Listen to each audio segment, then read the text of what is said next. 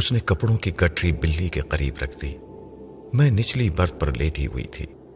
اس نے آگے بڑھ کر کھڑکی بند کر دی، پھر دروازے کو بھی بند کرنا چاہا تھا کہ اچانک لڑکھڑا کر پیچھے ہٹ گیا۔ دروازہ ایک جھٹکے سے کھل گیا تھا اور وہاں پر پولیس انسپیکٹر کھڑا ہوا تھا۔ اس نے ہم دونوں پر ایک نظر ڈالی، پھر نیچے کھڑے ہوئے دو سپاہیوں سے کہا، تم لوگ پاس والے کمپارٹمنٹ میں جاؤ، اگلے اسٹیشن پر یہاں آ جانا۔ یہ کہہ کر اس نے دروازہ اندر سے بند کر دیا۔ اسی وقت گاڑی چل پڑی۔ کیدار نے جرأت سے کام لیتے ہوئے کہا، یہ ریزرو کمپارٹمنٹ ہے اور ہمارے پاس ٹکٹ ہیں، آپ قانوناً اس کمپارٹمنٹ میں سفر نہیں کر سکتے۔ اس نے طنزیہ لہجے میں کہا، میں قانون کو تم سے زیادہ جانتا ہوں، تمہارے جسم پر کھدر کا میلا کرتا اور پاجامہ ہے، اس لڑکی کے جسم پر ایک ایسی ریشمی ساڑی ہے جس کی قیمت کم سے کم پانچ سو روپے ہوگی، اور اس کی انگلی میں جو انگوٹھی ہے اس کا ہیرا اصلی ہے۔ یہ کسی بڑے گھر کی لڑکی ہے اور تم ایک بے حد غریب آدمی ہو۔ کیا بتا سکتے ہو کہ اس ٹرین میں تم دونوں کا میل کیسے ہو گیا؟ پھر یہ کہ وہ ہمیں قانونی گرفت میں لے رہا تھا اور اس الزام میں کیدار کو حوالہ تک پہنچا سکتا تھا کہ وہ ایک امیر گھرانے کی لڑکی کو بھگا کر لے جا رہا ہے۔ اس طرح اگر بات بڑھتی تو میرے متعلق تحقیقات کے دوران پتہ چل جاتا کہ میں کمشنر جان پوکر کی بیٹی سامی پوکر ہوں، اور میں کیدار کو چھوڑ کر کسی کمشنر کی بیٹی بن کر نہیں رہنا چاہتی تھی۔ اس وقت میں صرف کیدار کے ساتھ رہنا چاہتی تھی۔ میں نے انسپیکٹر کو ٹالنے کے لیے کہا، یہ میرے پتی ہیں، میں ان کی دھرم پتنی ہوں، ہم کلکتے پہنچ کر یہ ثابت کر دیں گے۔ انسپیکٹر نے مجھے دیکھتے ہوئے کہا، کلکتہ بہت دور ہے، تم دونوں اگلے اسٹیشن پر میرے ساتھ تھانے چلو گے، وہاں میں اپنے طور پر معلوم کر لوں گا کہ تم لوگ کتنے سچے ہو۔ بات بگڑتے دیکھ کر میرے جی میں آیا کہ منتر پڑھ کر اس انسپیکٹر کو شعلوں کی نظر کر دوں، وہ جل کر بھسم ہو جاتا۔ مگر اگلے اسٹیشن پر اس کے سپاہی آنے والے تھے، اگر ہم اس کی جلی ہوئی لاش کو چلتی ٹرین سے باہر پھینک دیتے اور کمپارٹمنٹ میں اس کا نام و نشان تک نہ رکھتے تب بھی تحقیقات کے لیے ہمیں اسٹیشن پر اتار دیا جاتا۔ اس وقت ہم بری طرح پھنس گئے تھے۔ کیدار میرے حکم کا منتظر تھا، میرا اشارہ پاتے ہی انسپیکٹر کو باہر پھینک سکتا تھا، لیکن میں نے مصلحت سے کام لیا۔ اسی ٹرین سے میرا کلکتے پہنچنا ضروری ہے، کیا ہم دوست بن کر آپس میں سمجھوتا نہیں کر سکتے؟ یہ کہہ کر میں نے اپنی انگلی سے ہیرے کی انگوٹھی نکال کر رشوت کے طور پر اسے پیش کر دی۔ اس نے انگوٹھی لے کر اپنی جیب میں رکھتے ہوئے مجھ سے کہا، اس انگوٹھی کے بدلے میں تمہارے ساتھی کو معاف کر دوں گا، لیکن تم کو معاف نہیں کروں گا۔ اسی وقت اوپری برتھ سے غراہٹ سنائی دی، پھر دوسرے ہی لمحے انسپیکٹر بوکلاہٹ میں چیختا ہوا پیچھے ہٹ گیا۔ کالی بلی اس کی گردن پر پنجہ مارتی ہوئی ٹوائلٹ کے دروازے کی طرف چلی گئی تھی۔ دوسری بار اس نے پھر چھلانگ لگائی اور اس کے چہرے پر خراش ڈالتی ہوئی نچلی برتھ پر جا کر بیٹھ گئی۔ انسپیکٹر بوکھلایا، پھر جھلایا اور اسے پکڑنے کے لیے دوڑا۔ وہ اچھل کر برتھ کی دوسری طرف چلی گئی۔ انسپیکٹر نے گالیاں دیتے ہوئے اس پر چھلانگ لگائی، وہ کود کر نیچے آ گئی۔ جب وہ نیچے آیا تو بلی اچھل کر اوپری برتھ پر پہنچ گئی۔ انسپیکٹر نے اسے پکڑ لیا اور غصے سے پاگل ہو کر اس کا گلا دبانے لگا۔ ذرا سی دیر میں بلی کا جسم بے جان ہو گیا۔ اس نے حقارت سے اسے ایک طرف پھینکتے ہوئے مجھ سے کہا، تم نے کیسی جنگلی بلی پال رکھی تھی؟ کیا تم سمجھتی ہو کہ اس سے ڈر کر میں تمہارا خیال چھوڑ دیتا؟ میں ابھی تم سے سمجھتا ہوں، پہلے اسے باہر پھینک دوں۔ یہ کہہ کر وہ دروازہ کھولنے لگا۔ اس کے چہرے پر جا بجا خراشیں پڑ گئی تھیں اور ان سے خون رس رہا تھا۔ اس نے جیسے ہی دروازہ کھولا، بلی نے اچانک ہی زندہ ہو کر غراتے ہوئے اس پر چھلانگ لگا دی۔ انسپیکٹر کھلے ہوئے دروازے پر کھڑا تھا، اس اچانک حملے سے لڑکھڑا گیا اور چلتی ٹرین سے باہر گر گیا۔ دور تک انسپیکٹر کی چیخ سنائی دیتی رہی، وہ برتھ کے نیچے بیٹھی ہوئی مجھے گھور کر دیکھ رہی تھی۔ میں نے گھبرا کر اس سے کہا، یہ سامی ہے، اسے پکڑ کر باہر پھینکو۔ وہ برتھ کے نیچے سے باہر گئی۔ کیدار اسے پکڑنے گیا تو وہ اچھل کر اوپری برتھ پر پہنچ گئی۔ میں نے سوچا کہ پھر وہی جنگ شروع ہو جائے گی۔ ٹرین کا اگلا اسٹاپ قریب آ رہا تھا، وہاں ہمارے پکڑے جانے کا خدشہ تھا، بلکہ یقین تھا۔ کیدار، اسے چھوڑ دو، زنجیر کھینچو، ہم جنگل کے راستے دوسری طرف نکل جائیں گے۔ یہ بلی تو ہمارے ہاتھ نہیں آئے گی، اگر ہاتھ آ بھی جائے تو مردہ بن جائے گی، ہم اس سے بعد میں نمٹ لیں گے، پہلے تھانے کچہری سے بچنے کی کوشش کرو۔ کیدار نے زنجیر کھینچ دی، ٹرین رکتے رکتے بھی آدھ میل تک کھسکتی چلی گئی۔ میں نے باہر نکلنے کے لیے دروازہ کھولا تو مجھ سے پہلے ہی سامی چھلانگ لگا کر باہر چلی گئی۔ یہ تو ہم سمجھ ہی گئے تھے کہ وہ آسانی سے ہمارا پیچھا نہیں چھوڑے گی، ہمیں اس وقت قانون سے بچنا تھا، اس لیے ہم ٹرین سے اترتے ہی جنگل کے اندر بھاگتے چلے گئے۔ ہم کہاں جا رہے تھے یہ ہم نہیں جانتے تھے، ایک خوف تھا جو ہمیں بھگا رہا تھا۔ ہم جادو منتر کے ذریعے پولیس اور قانون سے خود کو نہیں بچا سکتے تھے، زیادہ سے زیادہ نظر بندی کی ریکھائیں کھینچ کر بیٹھ جاتے، ایسے میں ہمیں کوئی نہیں دیکھ سکتا تھا۔ لیکن ہم کب تک اس جنگل میں پولیس کی نظروں سے چھپے رہتے؟ اس وقت اس علاقے سے جتنی دور نکل جاتے اتنا ہی بہتر ہوتا، اس لیے ہم کبھی بھاگ رہے تھے، کبھی تیزی سے چلتے ہوئے سانسیں درست کر رہے تھے۔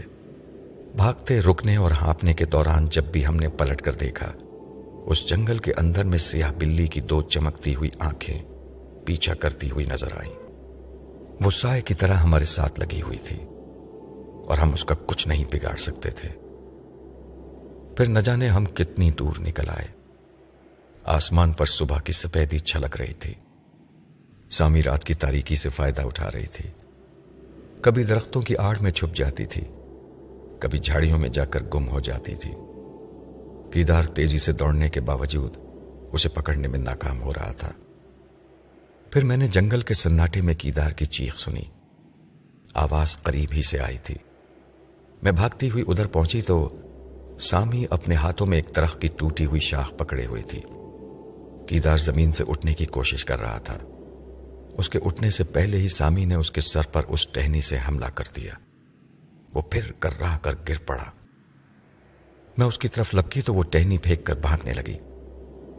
میں کیدار کے پاس آ کر بیٹھ گئی، اس نے دونوں ہاتھوں سے سر کو تھام کر کرراہتے ہوئے کہا، میری فکر نہ کر، اسے کسی طرح پکڑ لے، میں تیرے پیچھے آ رہا ہوں۔ میں اسے چھوڑ کر سامی کے پیچھے بھاگی، وہ آگے جا کر ذرا سانس درست کرنے کے لیے آہستہ آہستہ چل رہی تھی اور پیچھے پلٹ کر دیکھتی جاتی تھی۔ میرے قدموں کی آواز سن کر اس نے سمجھا کہ کیدار آ رہا ہے، اس لیے بدک کر بھاگنے لگی۔ میں نے چیخ کر کہا، مجھ سے بچ کر کہاں جائے گی؟ میں کیدار نہیں ہوں کہ تو مجھ پر حملہ کرے گی، کرے گی تو اپنے ہی جسم کو نقصان پہنچائے گی۔ اور یہ سچ بھی تھا، میں اس کے جسم میں اس کا پیچھا کر رہی تھی اور وہ پلٹ کر مجھے نقصان نہیں پہنچا سکتی تھی۔ اس وقت آکاش کے ایک کنارے سے چاند طلوع ہو رہا تھا، چاند کا چہرہ سرخ تھا، تاریکی آہستہ آہستہ چھٹ رہی تھی۔ کیدار واپس آ گیا۔ وہ بلی کہاں ہے؟ پتہ نہیں، وہ کہیں نظر نہیں آ رہی ہے، چھوڑو اسے، آؤ ہم چلیں، وہ خود ہی تیرا پیچھا کرے گی۔ اب ہم میں اتنی ہمت نہیں تھی کہ ہم اس کالی بلی کو پکڑنے کے لیے دوڑ لگاتے۔ کیدار زخمی تھا اور میں بری طرح تھک گئی تھی، اس لیے وہ کم وقت بڑے اطمینان سے ہماری چھاتی پر مونگ دلنے چلی آ رہی تھی۔ آگے جا کر ایک ریل گاڑی نظر آئی، آؤٹر سگنل ڈاؤن نہ ہونے کی وجہ سے وہ اس ویرانے میں کھڑی ہوئی تھی۔ ہم تیزی سے اس طرف دوڑنے لگے، کمپارٹمنٹ کی کھڑکیوں سے روشنی باہر آ رہی تھی، کچھ لوگ جھانک رہے تھے، کچھ دروازے پر کھڑے ہوئے سگنل کی طرف دیکھ رہے تھے۔ پھر سگنل ڈاؤن ہو گیا، ہم قریب پہنچ گئے تھے اور انجن سیٹی دے کر حرکت میں آ گیا تھا۔ کیدار مجھے کھینچتے ہوئے لے جا رہا تھا، آخر دوڑتے دوڑتے ہم آخری ڈبے کے پائیدان پر چڑھنے میں کامیاب ہو گئے۔ ہم سے پہلے ہی وہ بلی اچھل کر کھلی ہوئی کھڑکی سے کمپارٹمنٹ کے اندر پہنچ گئی تھی۔ چھمیاں ذرا دیر کے لیے خاموش ہو گئی۔ سامی کی داستان سناتے ہوئے اسے پسینہ آ رہا تھا، وہ سامی کا جسم لیے میرے سامنے بیٹھی تھی اور سامی سے سہمی ہوئی تھی۔ میں رسیوں میں جکڑا ہوا پیال کے بستر پر پڑا ہوا تھا اور سامی کے چہرے کو دیکھ رہا تھا اور اس کے متعلق بڑی محبت اور عقیدت سے سوچ رہا تھا۔ وہ اپنی جد و جہد سے اور اپنی چالاکیوں سے اور اپنے عزم و استقلال سے میرے دل و دماغ پر چھا رہی تھی۔ کاش کہ وہ اپنے جسم میں موجود ہوتی اور میں مرنے سے پہلے ایک بار اس شیرنی کو دیکھ پاتا، کاش۔ دوسرے کمرے میں خاموشی تھی، کیدار منتر نہیں پڑھ رہا تھا۔ چھمیا میرے پاس سے اٹھ کر کیدار کے پاس چلی گئی۔ میں پھر رسیوں کو توڑنے کی کوشش کرنے لگا، مگر بے سود کوششیں تھیں۔ میرا جسم زخموں سے چور تھا اور رسیاں بہت مضبوط تھیں۔ زنجیریں صرف حوصلوں سے نہیں ٹوٹتیں، اس کے لیے جسمانی قوت کی بھی ضرورت ہوتی ہے، اور خون زیادہ بہ جانے کی وجہ سے میں بہت کمزور ہو گیا تھا۔ تھوڑی دیر بعد کیدار کے منتر پڑھنے کی آواز آنے لگی، پھر چھمیاں چھم چھم پائل بجاتی ہوئی میرے پاس آ گئی۔ میں نے کہا، تم سامی کو، کالی بلی کو جسم میں قید کرنے کے لیے میری بھینٹ دینا چاہتی ہو، مگر میں تو زخمی ہوں۔ زخمی جانور ہو یا زخمی انسان، اس کی بھینٹ سویکار نہیں کی جاتی۔ وہ میرے پاس بیٹھتی ہوئی بولی، جب تمہاری بھینٹ دینے کا وقت آئے گا تو تمہارے جسم پر ایک زخم بھی نہیں رہے گا، تم تندرست ہو جاؤ گے۔ جادو دو طرح کے ہوتے ہیں، کالا جادو اور سفید جادو۔ کالا جادو دشمنوں سے انتقام لینے اور دوسروں کو نقصان پہنچانے کے لیے سیکھا جاتا ہے، اور سفید جادو کے ذریعے دوسروں کو فائدہ پہنچایا جاتا ہے۔ کیدار سفید جادو کا وہ منتر جانتا ہے جس سے ایک انسان کی بیماری کو کسی جانور کے جسم میں منتقل کیا جاتا ہے۔ وہ تمہارے تمام زخموں کو ایک کتے کے جسم میں منتقل کر دے گا۔ میں نے ایک گہری سانس لے کر کہا، یعنی بچاؤ کی کوئی صورت نہیں ہے، میری قربانی لازمی ہے۔ ہاں، بچاؤ کی کوئی صورت نہیں ہے۔ آج تمہیں اور سامی کو میرے منتروں سے کوئی نہیں بچا سکے گا۔ نہ جانے کتنا وقت گزر گیا تھا اور میری موت کے لیے کتنا وقت باقی رہ گیا تھا، لیکن میرے دل میں موت کا ذرا بھی خوف نہیں تھا۔ اس وقت میرے اندر جوش اور جذبات کی کیسی آندھی چل رہی تھی، میں بیان نہیں کر سکتا۔ بہت دیر بعد میرے دل میں خیال آیا کہ جوش اور جنون سے کچھ نہیں بنے گا۔ شیر دھاڑ سکتا ہے، ٹکرے مار سکتا ہے، لیکن آہنی سلاخوں کو توڑ کر پنجرے سے نہیں نکل سکتا۔ شیر کی مثال میں نے غلط سوچی، کیونکہ وہ محض جسمانی قوت سے کام لیتا ہے، اور خداوند کریم نے مجھے جسمانی قوت کے علاوہ دماغی قوت بھی دی ہے، اور اس وقت میں دماغ سے کام لے سکتا تھا۔ اب میں نے اپنی ہر مجبوری کے پیش نظر اس کا حل سوچنا شروع کیا۔ پہلی مجبوری یہ تھی کہ میں اپنے بازوؤں سے لے کر ٹخنوں تک مضبوط رسیوں سے بندھا ہوا تھا، اور ہزار کوششوں کے باوجود ان رسیوں کو نہیں توڑ سکتا تھا۔ دوسری مجبوری یہ تھی کہ چھمیا نے نظر بندی اور سماعت بندی کا عمل کیا تھا۔ میں مدد کے لیے پکارتا تو میری آواز اس کچے مکان کی چار دیواری کے پار نہیں جاتی، اور نہ ہی جنگل سے گزرنے والے کسی بھولے بھٹکے مسافر کو یہ مکان نظر آتا۔ چھمیا نے ایسی زبردست منصوبہ بندی کی تھی کہ کوئی اس کی راہ میں رکاوٹ نہیں بن سکتا تھا۔ ہاں، چھمیا نے مجھے ایک دفعہ بتایا تھا کہ جب تک بلی کنڈل کے اندر نہیں آئے گی میری گردن نہیں کاٹی جائے گی۔ سارا کام اس بلی سے بن سکتا ہے اور اسی بلی سے بگڑ سکتا ہے۔ اس خیال سے مجھے تقویت حاصل ہو رہی تھی۔ سامی ہی چھمیا کی تمام محنتوں پر پانی پھیر سکتی تھی۔ میری زندگی اور موت کا انحصار سامی کے آنے یا نہ آنے پر تھا۔ اگر وہ سندور سے بنے ہوئے کنڈل کے اندر آئے گی تو کیدار میری گردن اڑا دے گا۔ اگر وہ کنڈل کے باہر ہی رہی تو کیدار اور چھمیا میری بھیٹ نہیں دے سکیں گے۔ لیکن چھمیا کا دعویٰ تھا کہ سامی ضرور کنڈل کے اندر آئے گی، کیونکہ وہ منتروں کا توڑ نہیں جانتی تھی، اور اس کی ذہانت اور چالاکیاں اس تلسم کدے میں کام نہیں آ سکتی تھیں۔ نہ جانے میں کتنی دیر تک سوچتا رہا، پھر میرے خیالات کا سلسلہ ٹوٹ گیا۔ چھمیا ایک انگیٹھی لے کر آئی جس میں انگارے دہک رہے تھے۔ اس نے وہ انگیٹھی میرے پاس رکھ دی۔ اس کے بعد وہ دوسرے کمرے میں چلی گئی۔ تھوڑی دیر بعد واپس آئی تو اس کے ہاتھوں میں مٹی کے دو کوزے تھے۔ ایک کوزے میں لوبان تھا، دوسرے میں ماش کے دانے۔ اس کے پیچھے کیدار تھا۔ اس وقت اس کے جسم پر صرف ایک لنگوٹ تھی۔ اس کا سیاہی مائل کثرتی بدن پسینے میں بھیگا ہوا تھا۔ وہ ایک کتے کو کھینچتا ہوا لا رہا تھا۔ پھر وہ میرے قریب دو زانوں ہو کر بیٹھ گیا۔ اس نے اپنے سامنے وہ کوزہ رکھ دیا جس میں ماش کے دانے تھے۔ چھمیا کے سامنے لوبان رکھا ہوا تھا، اور ان دونوں کے درمیان وہ کتا کھڑا ہوا تھا۔ چھمیا نے اس کے گلے میں بندھی ہوئی رسی کو پکڑ لیا۔ کیدار نے کوزے سے ماش کا ایک دانہ اٹھایا اور اسے میرے پاؤں کی ایڑی سے سر کی چوٹی تک پھیرتے ہوئے منتر پڑھنے لگا۔ اس دانے کا ایک پھیرا کرنے کے بعد اس نے اسے انگیٹھی میں ڈال دیا۔ اس کے ساتھ ہی چھمیا نے تھوڑا سا لوبان انگاروں پر چھڑک دیا۔ ایک بار کی بھگ سے لوبان کا دھواں ابھرا اور وہ کتے کے سر کو پکڑ کر انگیٹھی کے قریب اس طرح لے آئی کہ وہ کتا اس دھوئیں میں سانس لینے پر مجبور ہو گیا۔ پھر یہ عمل جاری رہا۔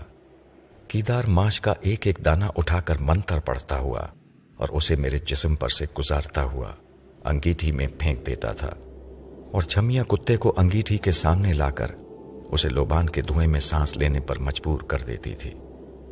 تقریباً آدھے گھنٹے بعد مجھے اپنے اندر ایک نئی توانائی کا احساس ہوا۔ زخموں کی جلن اور ٹیسیں ختم ہو گئیں۔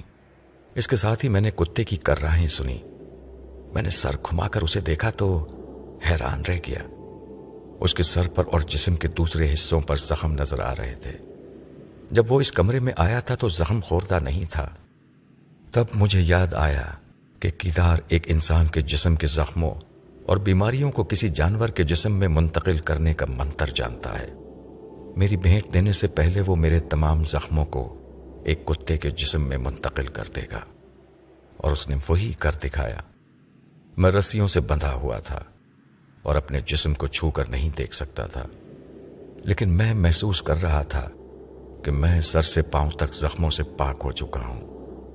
اب میرے جسم کے کسی بھی حصے میں نہ زخم ہے، نہ جلن ہے اور نہ درد ہے۔ پھر چھمیا نے اپنی جگہ سے اٹھ کر کیدار سے کہا، میں اس کتے کو باہر ہانک کر آتی ہوں، تم اس نوجوان کو لے چلو۔ وہ کتے کی رسی پکڑ کر اسے کھینچتی ہوئی باہر لے گئی۔ وہ تو ایک کتا تھا، اسے دم سے پکڑ کر کھینچا جا سکتا تھا، لیکن مجھ جیسے انسان کے ساتھ یہی سلوک کیا گیا۔ کیدار نے انگیٹھی اور مٹی کے کوزے اٹھا کر ایک طرف رکھ دیے۔ اس کے بعد میرے سر کے بالوں کو اپنی مٹھیوں میں جکڑ کر مجھے گھسیٹ کر ایک طرف لے جانے لگا۔ اف، میں تکلیف کی شدت سے تڑپنے لگا۔ اپنی پوری قوت سے رسیوں کو توڑنے کی کوشش کرنے لگا۔ کیدار کو یقین تھا کہ وہ رسیاں نہیں ٹوٹ سکیں گی۔ وہ بڑی بے حسی اور بے رحمی سے ایک قصائی کی طرح مجھے کھینچتا ہوا قربان گاہ کی طرف لے جا رہا تھا۔ دوسرے کمرے میں پہنچ کر وہ مجھے سندوری دائرے کے اندر لے گئے۔ دائرے کے بیچ لکڑی کا ایک چھوٹا سا کنڈا رکھا ہوا تھا۔ اس پر وہ بڑا سا داؤ رکھا ہوا تھا جس سے میری گردن اڑائی جانے والی تھی۔ سندوری کنڈے کے باہر دو انگیٹیاں دہکتے ہوئے انگاروں سے بھری ہوئی تھیں۔ ان میں سے لوبان کا دھواں نکل رہا تھا۔ کمرے کی محدود فضا دھوئیں سے اس طرح بھر گئی تھی کہ چیزیں دھندلی نظر آ رہی تھیں۔ کیدار نے داؤ اٹھا کر ایک طرف زمین پر رکھ دیا، پھر وہ دونوں ہاتھوں سے زور لگا کر مجھے اوندھا کرنے لگا۔ میں تڑپ رہا تھا، مچل رہا تھا اور اپنی ناکام سی جد و جہد کر رہا تھا۔ وہ جد و جہد اس لیے ناکام تھی کہ میں مقابلہ نہیں کر سکتا تھا۔ میں بندھا ہوا تھا اور وہ آزاد تھا۔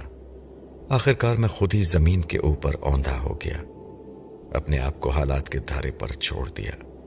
وہ مجھے گھسیٹ کر لکڑی کے کنڈے تک لایا اور اس پر میری گردن رکھ دی۔ لکڑی کے کنارے پر میری تھوڑی آکر لگی تو چہرہ ذرا سا اوپر اٹھ گیا۔ میری نگاہوں کے سامنے وہ دروازہ نظر آیا جہاں سے سامی داخل ہونے والی تھی۔ دروازے کے دونوں پٹ کھلے ہوئے تھے۔ کمرے میں جلنے والی موم بتی کی روشنی باہر کچے برآمدے تک پہنچ رہی تھی۔ برآمدے کے اس پار رات کی گہری سیاہی تھی، کچھ نظر نہیں آ رہا تھا۔ باہر کی اس تاریکی کو دیکھ کر مجھے اپنے اندر ایک روشنی کا احساس ہوا۔ میرے دماغ نے کہا کہ اگر سامی اسی دروازے سے آئے گی تو میں خود کو موت کے منہ سے بچانے کی تدبیر کر سکتا ہوں، صرف اپنے آپ کو نہیں، سامی کو بھی چھمیا کے منتروں سے نجات دلا سکتا ہوں۔ چھمیا سندور کنڈل میں آ کر میرے بائیں طرف ذرا دور پلتھی مار کر بیٹھ گئی اور منتروں کا جاپ کر رہی تھی۔ سامی کو اپنی طرف کھینچ لانے والے منتر پڑھ رہی تھی۔ اس کے گرو نے کہا تھا کہ بلی سیدھی کنڈل کے اندر چلی آئے گی، اس کے اور کنڈل کے درمیان کوئی رکاوٹ نہ ہو، ورنہ وہ سندور کنڈل کے اندر نہیں آئے گی۔ میرے دائیں طرف کیدار دونوں ہاتھوں سے داؤ لیے کھڑا تھا۔ اس کا داؤ بھی اس وقت چلتا جب سامی دائرے کے اندر قدم رکھتی۔ سامی آجا، چمیا کے منتر اسے بلا رہے تھے. داؤ کی تیز دھار میری لہو کی پیاسی تھی اور میں دعا مانگ رہا تھا کہ سامی نہ آئے، اگرچہ اسے دیکھنے کو جی چاہتا تھا، خواہ وہ بلی کے روپ میں آئے، مگر میں نے اسے دیکھنے کی خواہش کو کچل دیا. سامی نہ آنا، میری سلامتی اور اس کی روح کی آزادی اسی میں تھی کہ وہ نہ آئے. بہت دیر ہو گئی، وہ نہیں آئی. شمیہ چیخ چیخ کر ہاتھ اٹھا اٹھا کر منتر پڑ رہی تھی. وہ سامی کا جسم تھا، اس کے اندر سے شمیہ کالی بلی کو پکار رہی تھی. میں نے کن آنکھوں سے کیدار کی جانب دیکھا، وہ ہاتھوں میں داؤ پکڑے بے چینی سے دروازے کی طرف دیکھ رہا تھا. میرے دماغ میں سنسناہٹ ہو رہی تھی، خون رگو پہ میں لاوے کی طرح دوڑ رہا تھا. زندگی کی تمنا نہیں تھی، موت کا خوف نہیں تھا. میری نگاہیں کھلے دروازے پر جمی ہوئی تھیں اور میں کوہ آتش فشاں کی طرح پھٹ پڑنے کے لیے بالکل تیار تھا. کہیں سے سامی کی آواز آئی.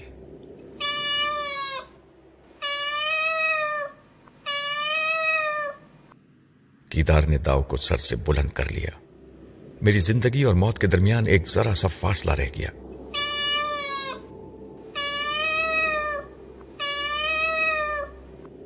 جیسے کہہ رہی ہو نہیں آؤں گی، نہیں آؤں گی، آئے گی، آئے گی. شمیہ کے منتروں کی آواز اور بلند ہو گئی. کھلے ہوئے دروازے کے باہر برآمدے میں دھپ کی آواز آئی اور سامی آ گئی. برآمدے کی نیم تاریکی میں سامی کا سیاہ خاکہ ابھرا اور میرا دل پیش آنے والے واقعات سے تھڑکنے لگا. اسے دیکھتے ہی شمیہ جوشیلے انداز میں چیخ چیخ کر منتر پڑھنے لگی. میں نیموا آنکھوں سے برآمدے کی طرف دیکھ رہا تھا جہاں سامی بلی کے روپ میں فرش پر لوٹ رہی تھی. وہ وہاں سے کمرے کے اندر نہیں آنا چاہتی تھی. منتر اسے جبرن کھینچ رہے تھے اور وہ ادھر سے ادھر تڑپ رہی تھی. منتر کی گرفت سے نکلنے کی ناکام کوشش کر رہی تھی. اس کی کوشش ناکام ہی سہی، لیکن اس جدوجہد سے پتہ چل رہا تھا کہ وہ کتنی ضدی ہے. اتنی ضدی کہ ناکامی کا یقین ہونے کے باوجود ہمت نہیں ہارتی، پیش آنے والے طوفانوں سے لڑتی ہی چلی جاتی ہے. اب میرے لڑنے کی باری تھی، اب میری صلاحیتوں کو آزمانے کا وقت آیا تھا. وہ بیچاری اپنے طور پر کنڈل کے اندر نہ آنے کی کوشش کر چکی تھی. اس وقت سامی منتر کے بل پر فرش سے اٹھ کر اپنے پیروں پر کھڑی ہو گئی تھی. اس کے پاؤں دروازے کی طرف کھینچے آ رہے تھے.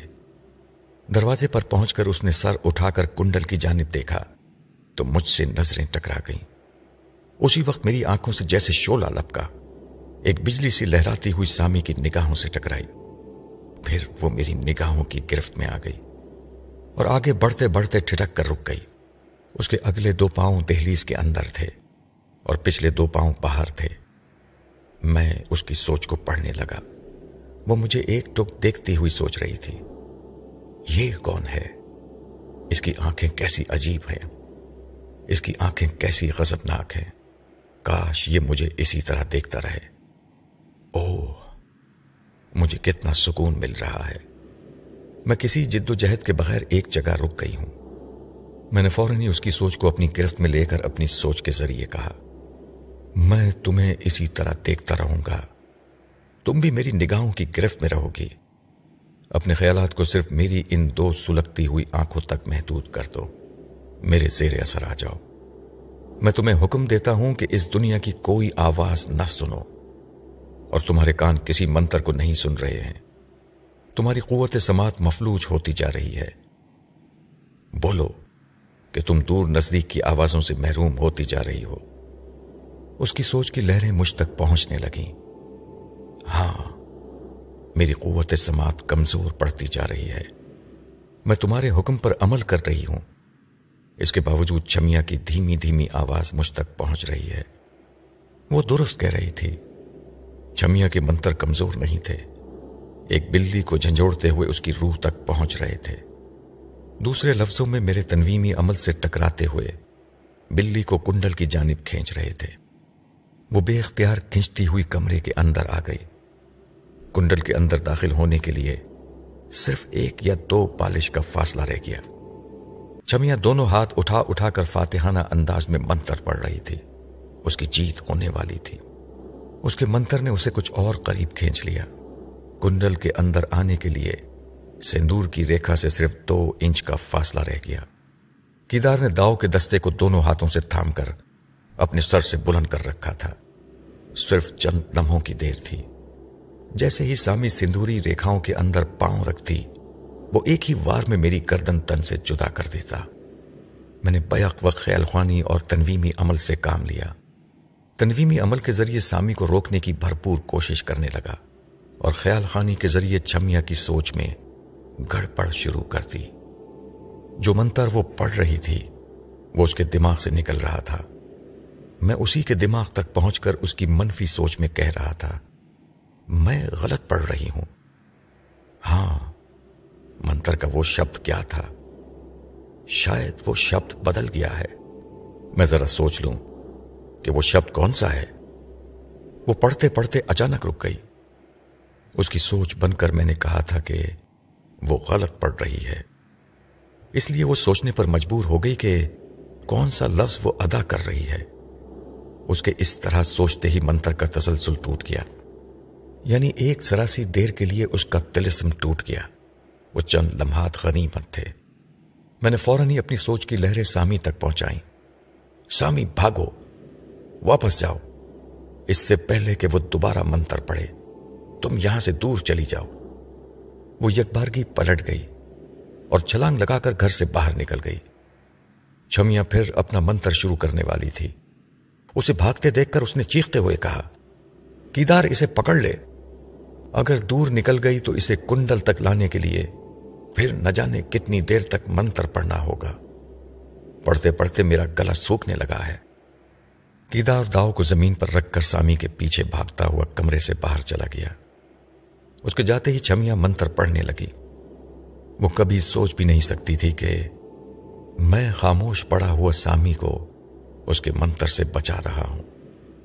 میں نے لیٹے ہی لیٹے گردن گھما کر اس کی جانب دیکھا تو وہ بھی پڑھنے کے دوران مجھے سر گھما کر دیکھ رہی تھی۔ وہ کبھی سوچ بھی نہیں سکتی تھی کہ میں کوئی عمل جانتا ہوں، کیونکہ وہ ایک بار ترسمی آگ میں مجھے جلا کر آزما چکی تھی۔ میں نے اپنا بچاؤ نہیں کیا تھا، اس نے خود ہی آگ بجھا دی تھی اور یہ یقین کر لیا تھا کہ میں کالا جادو یا سفید جادو نہیں جانتا ہوں، اس لیے وہ میری طرف سے مطمئن ہو کر اپنی جگہ سے اٹھ گئی اور دروازے کی طرف منہ کر کے زور زور سے منتر پڑھنے لگی۔ میں نے دوسری طرف سر گھما کر دیکھا، قریب ہی داؤ زمین پر پڑا ہوا تھا جس سے میری گردن کاٹی جانے والی تھی۔ میرا سر لکڑی کے کنڈے پر رکھا ہوا تھا۔ میں وہاں سے کروٹ بدل کر زمین پر چت ہو گیا، پھر ایک ہاتھ کروٹ بدل کر داؤ پر آ گیا اور اس کی تیز دھار پر اپنے بازو کی ایک رسی کو رکھ کر رگڑنے لگا۔ تھوڑی سی دیر میں رسی کٹ گئی، پھر میں دوسری طرف کی رسی کاٹنے لگا۔ چھمیا کی پشت میری جانب تھی، وہ دروازے کی طرف منہ کیے اپنے منتر سے سامی کو بلا رہی تھی۔ وہ میری حرکتوں سے بے خبر تھی۔ اسے بڑی مدت کے بعد یہ موقع ملا تھا کہ وہ بلی کو میرے لہو میں ڈبو کر سامی کو ہمیشہ کے لیے اس کے جسم میں قید کر دے، اس لیے اس کی تمام تر توجہ اپنے منتر پر تھی اور وہ دروازے کے باہر تاریکی میں گھورتی ہوئی سامی کی واپسی کا انتظار کر رہی تھی۔ میں رسیوں کی بندشوں سے آزاد ہو گیا۔ جسم کھل گیا تو یوں محسوس ہوا جیسے صدیوں سے زنجیروں میں جکڑا ہوا تھا۔ اب آزادی ملی تو دل کھول کر قہقہہ لگانا چاہتا تھا۔ اب کسی کی مجال تھی کہ مجھے موت کی طرف لے جاتا۔ قدرتی طور پر یہ ثابت ہو گیا تھا کہ جسے اللہ رکھے اسے کون چکھے۔ میں اس کے پیچھے جا کر کھڑا ہو گیا، پھر میں نے اپنا دایاں ہاتھ بڑھا کر ایک بازو میں اس کی گردن دبا دی۔ یک بیک اس کے دیدے حیرانی سے پھیل گئے۔ آہ! اس کے منتر کی آواز حلق میں گھٹ کر رہ گئی۔ وہ سر گھما کر اپنے دشمن کو دیکھنا چاہتی تھی، لیکن میری مضبوط گرفت میں وہ میری مرضی کے بغیر ادھر سے ادھر نہیں ہو سکتی تھی۔ اس کا منہ کھلا ہوا تھا۔ میں ایک کپڑا اس کے منہ میں ٹھونسنے لگا۔ اس کے بعد میں نے ایک جھٹکے سے اسے اپنی طرف گھما کر اس کے دونوں ہاتھ پکڑ لیے۔ وہ حیرانی اور پریشانی سے کبھی مجھے اور کبھی زمین پر پڑی ہوئی رسیوں کو دیکھ رہی تھی۔ یہ بات اس کی سمجھ میں آ گئی تھی کہ میں نے داؤ سے رسیاں کاٹی ہیں۔ میں نے رسیاں اٹھا کر اس کے ہاتھ پاؤں باندھتے ہوئے کہا، اب میں دیکھوں گا کہ تم کیسے منتر پڑھتی ہو۔ اس کے ہاتھ پاؤں بندھے ہوئے تھے، وہ کمرے کے ایک کونے سے دوسرے کونے تک نہیں جا سکتی تھی، اس لیے میں نے اسے دونوں بازوؤں میں اٹھا کر ایک طرف بٹھا دیا، اس کی اوڑھنی لے کر اس کے منہ پر باندھی، پھر اس کی طرف سے مطمئن ہو کر سامی کی سوچ سے رابطہ قائم کرنے لگا۔ میں نے اس کی سوچ کو پڑھتے ہوئے خیال کی اسکرین پر اسے دیکھا، وہ ایک درخت پر چڑھی ہوئی تھی اور سوچ رہی تھی کہ جب کیدار دور سے پتھر پھینک کر مارے گا تو وہ اچھل کر دوسری شاخ پر چلی جائے گی۔ میں نے اس کی سوچ پر دستک دیتے ہوئے کہا، سامی، اس شخص کو یاد کرو جس نے ہیپناٹزم اور ٹیلی پیتھی کے ذریعے تمہیں کنڈل کے اندر آنے سے روک دیا تھا۔ ہاں، وہ سوچنے لگی، جب میری مستقل مزاجی ڈگمگا گئی تھی اور تمام کوششیں ناکام ہو گئی تھیں اور چھمیاں مجھے ہمیشہ کے لیے بلی بنا دینا چاہتی تھی، ایسی نا امیدی اور مایوسی کے وقت اس آدمی نے میری مدد کی ہے۔ وہ آدمی نہیں، دیوتا ہے، اس نے میری سوچ کو بھی کنٹرول کر لیا تھا۔ سامی، تم ٹھیک سمجھ رہی ہو، وہ آدمی تمہاری سوچ کو کنٹرول کر لیتا ہے۔ اس وقت بھی وہ تمہاری سوچ میں بول رہا ہے، وہ تمہاری زندگی کے تمام حالات سے واقف ہے، وہ جانتا ہے کہ چھمیا نے تمہارے جسم پر قبضہ کر رکھا ہے اور تم اس سے اپنا جسم چھین لینے کے لیے ایک طویل مدت سے جد و جہد میں مصروف ہو۔ میں یہ بھی جانتا ہوں کہ تم نے قدم قدم پر اس امانت کی حفاظت کی ہے۔ یہ سنتے ہی اس کی سوچ میں ہلچل سی ہوئی، اس کی اضطراری سوچ سے پتہ چلا کہ کیدار پتھر پھینک کر اسے مار رہا ہے۔ وہ اچھل کر دوسری شاخ پر آ گئی، پھر وہاں سے ایک اور شاخ پر آئی اور گھنے پتوں کے درمیان چھپ گئی ہے۔ وہاں چھپ کر وہ سوچنے لگی، پتہ نہیں کب ان دشمنوں سے پیچھا چھٹے گا، نہ یہ میرا پیچھا چھوڑتے ہیں اور نہ ہی میں انہیں اس وقت تک چھوڑ سکتی ہوں جب تک اپنا جسم حاصل نہ کر لوں۔ ویسے اس آدمی کو دیکھ کر یقین ہوتا ہے کہ اگر وہ میری مدد کرے تو میں جلد ہی اپنا جسم حاصل کر لوں گی، لیکن پہلے میرا فرض ہے کہ میں اس کی مدد کروں۔ وہ رسیوں سے بندھا پڑا ہے اور کیدار اس کی گردن اڑانا چاہتا تھا۔ میری سوچ کی لہروں نے اس سے کہا، تم اس آدمی کی فکر نہ کرو، وہ خود کو تمام بندشوں سے آزاد کرا چکا ہے۔ اب اس نے چھمیا کو رسیوں سے باندھ کر ایک کونے میں بٹھا دیا ہے۔ سندوری کنڈل میں تمہارے لیے جو خطرہ تھا وہ دور ہو چکا ہے۔ چھمیا کا منہ بند ہے، وہ منتر نہیں پڑھ سکے گی، لہذا تم اس کٹیا میں واپس آ جاؤ۔ میں کیسے واپس آ جاؤں؟ یہ کیسے یقین کر لوں کہ خطرہ ٹل گیا ہے؟ پہلے مجھے اس بات کا یقین ہونا چاہیے کہ وہ شخص واقعی میری سوچ کے ذریعے مجھے واپس آنے کا حکم دے رہا ہے۔ ابھی میری سمجھ میں نہیں آ رہا کہ یہ سب کچھ میں خود ہی سوچ رہی ہوں۔ وہ درست کہہ رہی تھی، اگر سوچ کی کوئی آواز ہوتی تو وہ مردانہ آواز سے یقین کر لیتی کہ میں اسے واپس بلا رہا ہوں۔ پھر یہ کہ جب سے ہمارا سامنا ہوا تھا اس وقت سے سامی نے میری آواز نہیں سنی تھی، ہمارے درمیان صرف سوچ کے ذریعے رابطہ قائم تھا۔ میں نے اس سے کہا، اچھی بات ہے، ابھی تمہیں یقین آ جائے گا، تم آپ ہی آپ یہاں سے چلی آؤ گی۔ اس وقت تم اس شخص کی آنکھوں کا تصور کرو، سوچو کہ ان آنکھوں میں کیسی بجلیاں بھری تھیں اور وہ تمہیں کنڈل کے اندر آنے سے روک رہی تھیں۔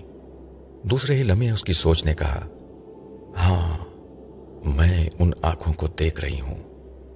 او گاڈ، یہ کیسی سلگتی ہوئی آنکھیں ہیں، مقناطیس کی طرح مجھے اپنی طرف کھینچ رہی ہیں۔ یہ کیا بھید ہے، پہلے یہ آنکھیں مجھے آگے بڑھنے سے روک رہی تھیں، اب اپنی طرف بلا رہی ہیں۔ ہاں، تم ان آنکھوں کے متعلق سوچ رہی ہو، یہ آنکھیں تمہارے حواس پر چھا رہی ہیں، تمہارے سامنے ان آنکھوں کے سوا اور کوئی نظارہ نہیں ہے۔ اب یہ آنکھیں تمہیں حکم دیتی ہیں کہ درخت سے نیچے اتر آؤ اور خود کو کیدار کے حوالے کر دو۔ بتاؤ، کیا تم میرے حکم کی تعمیل کر رہی ہو؟ میں سوچ رہی ہوں کہ مجھے واقعی ہیپناٹائز کیا جا رہا ہے، مجھے محسوس ہو رہا ہے کہ میں کسی حد تک ان آنکھوں کے زیر اثر آ رہی ہوں لیکن وہ شخص اگر میرے حالات زندگی سے واقف ہے تو یہ بھی اچھی طرح جانتا ہوگا کہ میں کتنی ضدی اور مستقل مزاج ہوں۔ میں اپنی مرضی کے خلاف کسی کے زیر اثر نہیں آ سکتی۔ میں اب تک چھمیا کے منتروں سے لڑ رہی ہوں، اب اس شخص کے تنویمی عمل سے لڑتی رہوں گی۔ اگر وہ میرا ہمدرد ہے اور دوست بن کر رہنا چاہتا ہے تو یہاں آئے اور کیدار سے میرا پیچھا چھوڑائے۔ میں اس سے التجا کرتی ہوں کہ وہ میرے اس رویے کا برا نہ منائے۔ میں محتاط رہنے کی عادی ہوں۔ واقعی میں یہ بھول گیا تھا کہ وہ کتنی ضدی اور مستقل مزاج ہے۔ اس کی مرضی کے بغیر کوئی اسے ہپناٹائز نہیں کر سکے گا، لیکن میں ٹیلی پیتھی کے ذریعے اگر اس کی سوچ کو گڑبڑا دیتا تو اس کی مستقل مزاجی قائم نہ رہتی، کیونکہ انسان کی خود اعتمادی اور ضد اس کی اٹل سوچ سے قائم رہتی ہے، اور مجھے کسی کی بھی سوچ میں بیٹھ کر تہلکا مچانا آتا تھا۔ سامی کی سوچ بھی ڈگمگا جاتی تو وہ بڑی آسانی سے معمولہ بن کر میرے پاس چلی آتی، لیکن میں نے سوچا کہ مجھے اس کی خود اعتمادی اور مستقل مزاجی کی قدر کرنا چاہیے۔ اگر کبھی اس نے مجھے پریشان کرنے کے لیے بے جا ضد کی تو میں اس کی ساری خوش فہمی ختم کر دوں گا۔ میں جب چاہوں گا وہ کچے دھاگے سے بندھی چلی آئے گی۔ میں نے اس کی تعریف کی، واقعی تم دلیر بھی ہو اور ضدی بھی، تم اب تک اپنی ذہانت اور مستقل مزاجی سے چھمیا سے سبقت حاصل کرتی رہی ہو، وہ شخص تمہاری قدر کرتا ہے اور اب تمہارے پاس آ رہا ہے، بتاؤ تم اس وقت کہاں ہو؟ میں کٹیا سے زیادہ دور نہیں ہوں، اس کے قریب ہی ایک آم کے درخت پر بیٹھی ہوئی ہوں۔ نیچے کیدار کھڑا ہوا ہے، لیکن اتنے قریب ہونے کے باوجود وہ کٹیا نظر نہیں آ رہی ہے۔ اس کی وجہ یہ ہے کہ چھمیا نے نظر بندی کا عمل کر رکھا ہے۔ وہ شخص سب کچھ جانتا ہے، تم فکر نہ کرو، وہ آ رہا ہے۔ یہ کہہ کر میں نے سامی سے رابطہ ختم کر دیا۔ چھمیا ایک کونے میں بیٹھی چپ چاپ آنکھیں پھاڑ پھاڑ کر مجھے دیکھ رہی تھی اور یہ سمجھنے کی کوشش کر رہی تھی کہ میں اتنی دیر سے خاموش کیوں کھڑا ہوا ہوں، لیکن اس کی سمجھ میں نہیں آیا کہ میں کسی عمل میں مصروف تھا۔ میں نے اسے دیکھتے ہی سوچا کہ اس چڑیل نے نظر بندی کا عمل کر رکھا ہے۔ اگر میں اس کٹیا سے باہر جاؤں گا تو پھر باہر سے یہ کٹیا نظر نہیں آئے گی، میں راستہ تلاش کرتا رہ جاؤں گا اور وہ چڑیل وہاں آرام سے بندھی پڑی رہے گی۔ پھر ہو سکتا ہے کسی تدبیر سے آزاد ہو کر وہاں سے فرار ہو جائے۔ یہ سوچ کر میں چھمیا کے پاس آیا، اسے اٹھا کر کاندھے پہ رکھ لیا۔ اس کے بعد میں نے زمین پر پڑے ہوئے داؤ کو ایک ہاتھ میں تھام لیا، وہ میرے کاندھے پر مچلنے لگی۔ یہ سمجھ رہی تھی کہ جس داؤ سے وہ میری گردن اڑانا چاہتی تھی اسی داؤ سے میں اس کا قیمہ بنانا چاہتا ہوں۔ میں نے اسے ڈانٹ کر کہا، چپ چاپ پڑی رہو، تمہارے پاس سامی کا جسم ہے اور میں اس جسم کو نقصان نہیں پہنچاؤں گا، ابھی تم چلو، سامی تمہارا فیصلہ کرے گی۔ وہ ٹھنڈی پڑ گئی۔ میں اسے اٹھائے ہوئے کٹیا سے باہر آ گیا۔ باہر چاند نکل آیا تھا، چاندنی میں درختوں کے سائے پھیلے ہوئے تھے، اس لیے دور تک کا منظر نظر نہیں آ رہا تھا۔ میں نے ذرا دور جا کر چھمیا کو کاندھے سے اتار کر گھاس پر ڈال دیا۔ وہاں سے پلٹ کر میں نے کٹیا کی طرف دیکھا تو وہاں صرف اونچی جھاڑیاں نظر آ رہی تھیں۔ مجھے کٹیا نظر نہیں آئی، لیکن چھمیا کو نظر آ سکتی تھی، اور وہ میری عدم موجودگی میں لڑھکتی ہوئی وہاں جا کر روپوش ہو سکتی تھی۔ میں نے اس کی رسیاں کھول کر اسے ایک درخت کے ساتھ باندھ دیا، پھر اس کی طرف سے مطمئن ہو کر سامی اور کیدار کی تلاش میں آگے بڑھ گیا۔ تھوڑی دور جاتے ہی وہ مجھے نظر آ گیا۔ درختوں سے چھن چھن کر آنے والی چاندنی میں دور سے اس کا ہلکا سا خاکہ نظر آ رہا تھا۔ میں دبے قدموں اس کے قریب ہوتا گیا، وہ سر اٹھائے درخت کی شاخوں کی طرف دیکھ رہا تھا، سامی کو ڈھونڈ رہا تھا۔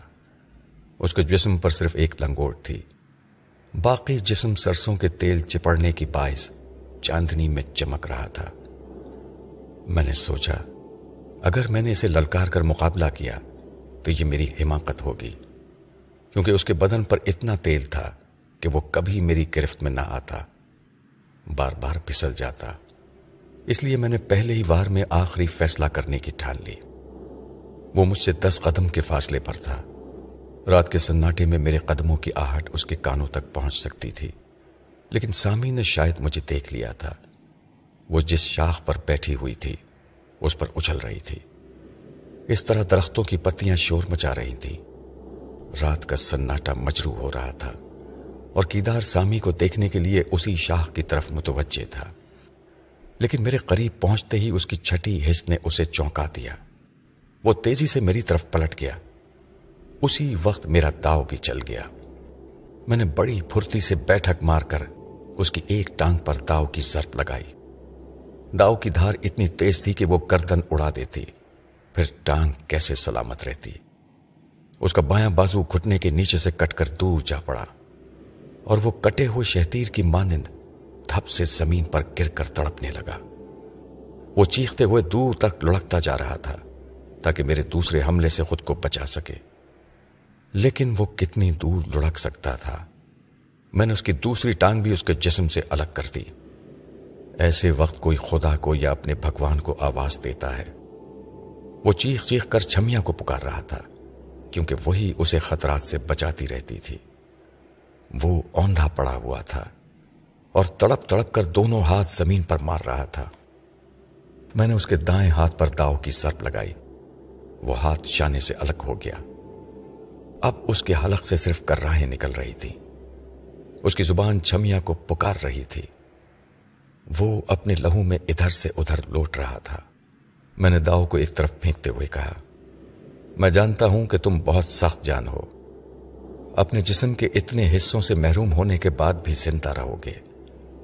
میں نے دونوں پاؤں اس لیے کاٹے ہیں کہ آئندہ تم سامی کا پیچھا نہ کر سکو، دایاں ہاتھ اس لیے کاٹا ہے کہ پھر کبھی کسی بے گناہ انسان کو کالے جادو کی بھینٹ نہ چڑھا سکو۔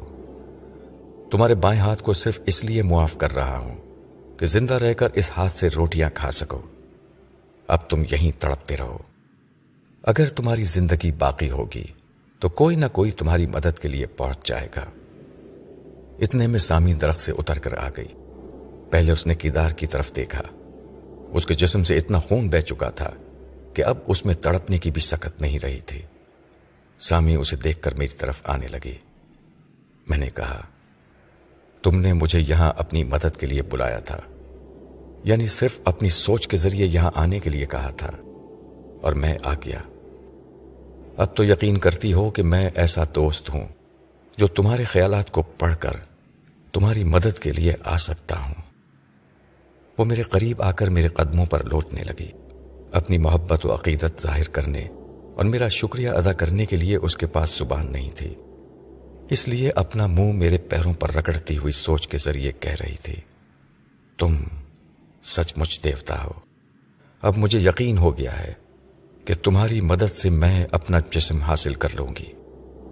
تم ابھی چھمیا کے پاس چلو اور اسے مجبور کر دو کہ وہ میرا جسم چھوڑ دے۔ میں اسے گود میں لے کر آگے بڑھ گیا۔ میں نے آگے بڑھتے ہوئے پوچھا، کیا تم بلی کے جسم سے آزاد نہیں ہو سکتی؟ ابھی نہیں، اس کی سوچ نے کہا، چھمیا منتر پڑھ چکی ہے، صبح تک اگر اس نے دوبارہ منتر نہ پڑھا تو میں بلی کے جسم سے آزاد ہو جاؤں گی۔ میں نے پوچھا، کہ تم چھمیا کو کسی طرح مجبور کر سکتی ہو کہ وہ تمہارا جسم چھوڑ دے؟ ہاں، یہ اس طرح ہو سکتا ہے کہ میں اسے اپنے جسم سے نکالنے کا منتر پڑھوں گی اور وہ اسی جسم میں سمائے رہنے کا منتر پڑھے گی۔ منتروں کی لڑائی میں جو جیت جائے گی وہ جسم اسی کا ہو جائے گا۔